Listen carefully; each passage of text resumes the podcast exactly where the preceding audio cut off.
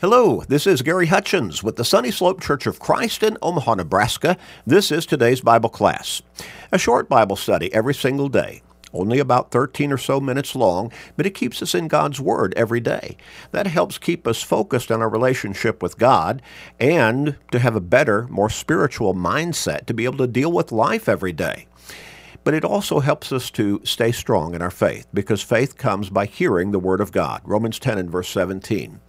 Help people in your life whom you know, and maybe some you don't.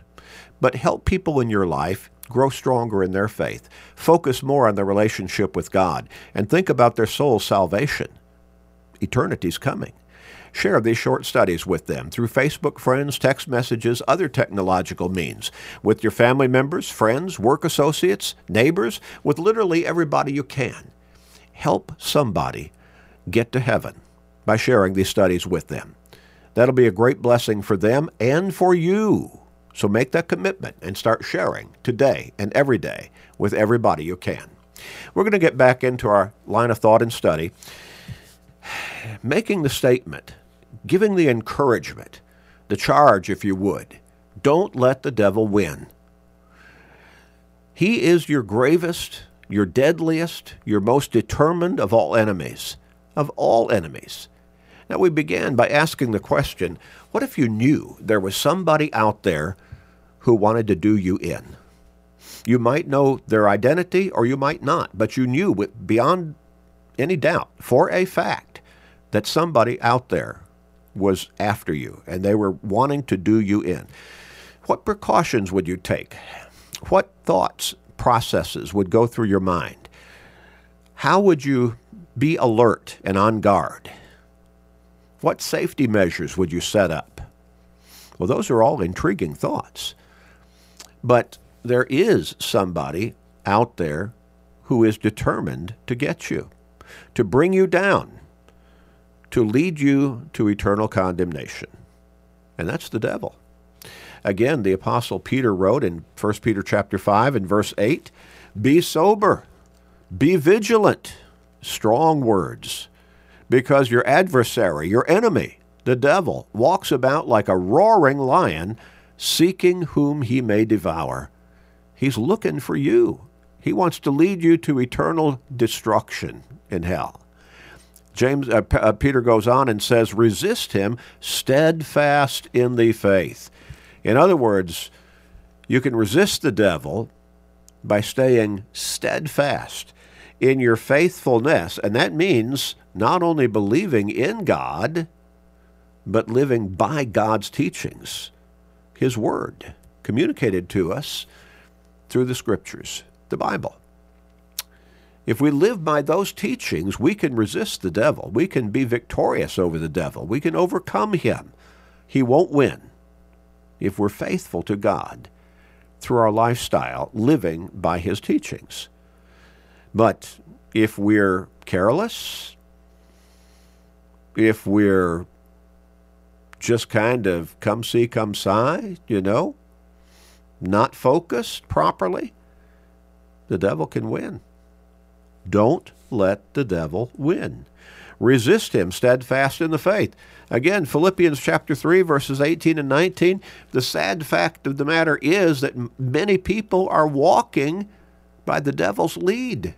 For many walk of whom I have told you often, and now tell you even weeping, that they are the enemies of the cross of Christ, whose end is destruction, whose God is their belly, and whose glory is in their shame, who set their mind on earthly things. Does that describe you? Is that the lifestyle you're living? Focused on earthly things, worldly matters, worldly living, sinfulness, sinful lifestyles? Well, if that's the way you're living, then the devil's got you. And if you keep living in that way, he will be successful in bringing you down eternally. Eternal condemnation in hell. A place, an existence too horrible to contemplate. But God sent Jesus in this world to give you the way out of that, to give you the opportunity for a do over. Again, Jesus said, Come to me, all you who labor and are heavy laden, and I will give you rest. Take my yoke upon you and learn from me, for I'm gentle and lowly in heart, and you will find rest for your soul. For my yoke is easy and my burden is light. So many people have let the devil convince them that it is too hard to live the Christian life. Jesus said, My yoke is easy, my burden is light. The devil wants to delude you into thinking otherwise. You need to make up your mind. As Paul wrote in Colossians 3 and verse 2, set your mind on things above, not on things of the earth, not on worldly matters. Again, the apostle John wrote in, sec- in, in 1 John chapter 2 verses 15 through 17 that if we're living by the ways of the world, then we're not demonstrating love for God, and that the ways of the world are going to come to an end. But he who walks with God in faithfulness consistently will have eternal life. Again, 1 John chapter 2, verses 15 through 17. And I, I paraphrase there, but we've read through it word for word before. Now, God offers you forgiveness and salvation through Jesus Christ. When Jesus was ready to ascend back to heaven after dying on that cross as our Savior to pay the price for the guilt of our sins, giving us the opportunity to be forgiven and redeemed and saved for eternity. He told the apostles to go into all the world and preach the gospel to all creation. He who believes and is baptized shall be saved. He who does not believe shall be condemned. See, God sent Jesus with a message. We call it the gospel, the gospel message of salvation. And if you will come to him in repentance of your sins and surrendering to him in baptism for the remission of your sins as your Savior, then God will cleanse you. He will forgive you of all the guilt of all your sins and you will be reborn spiritually. You'll be given a new start on life from a spiritual perspective. There were thousands of Jewish men gathered on Pentecost, as portrayed in Acts chapter 2.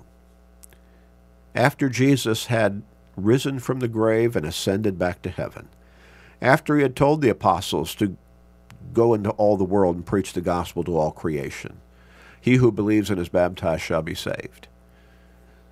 As Peter's words were highlighted in Acts chapter 2, he convicted and convinced many of the Jewish men gathered there that day that they needed to repent and come to God through Jesus Christ.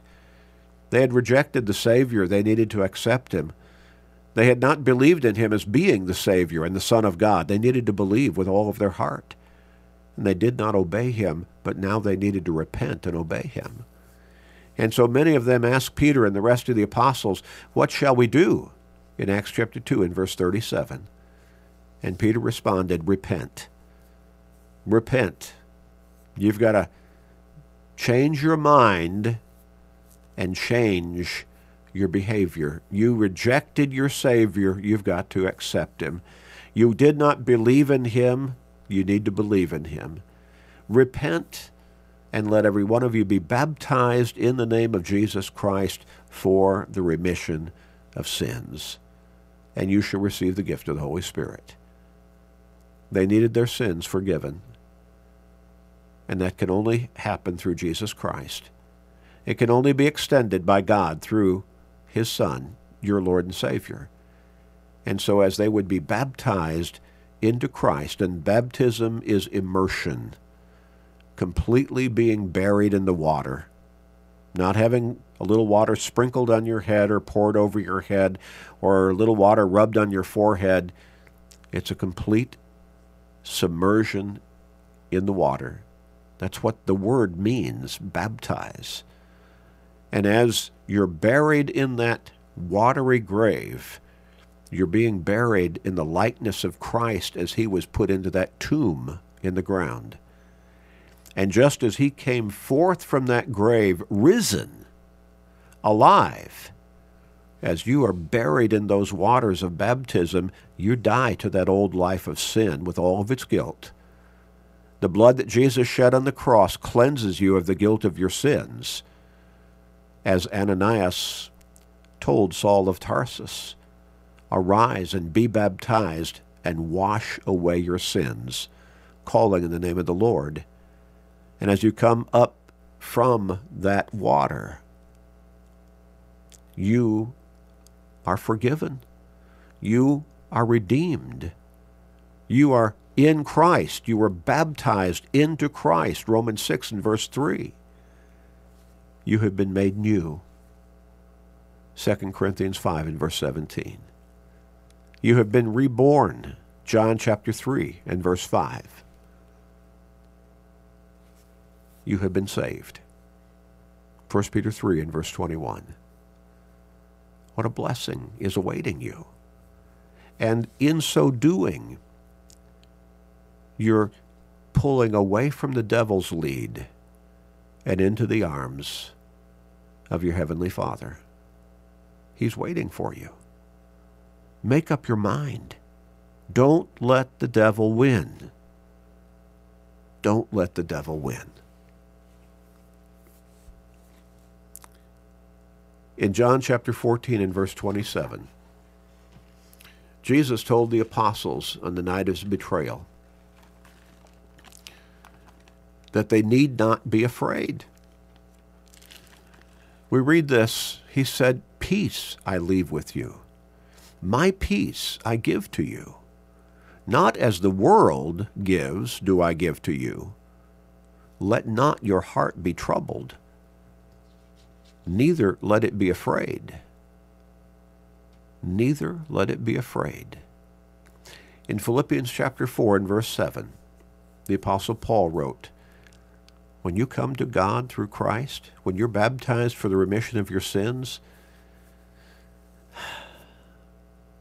the peace of God, which surpasses all understanding, will guard your hearts and minds in Christ Jesus. Don't let the devil win. Make up your mind. We'll dig a little bit deeper next time. Let's pray. Father in heaven, oh, thank you for your love. And thank you for sending your Son to that cross on our behalf. Thank you for the gospel plan of salvation. Help us to obey it and live by it, Father, and to share it with others. Please forgive us, gracious Father. In Jesus' name we pray. Amen.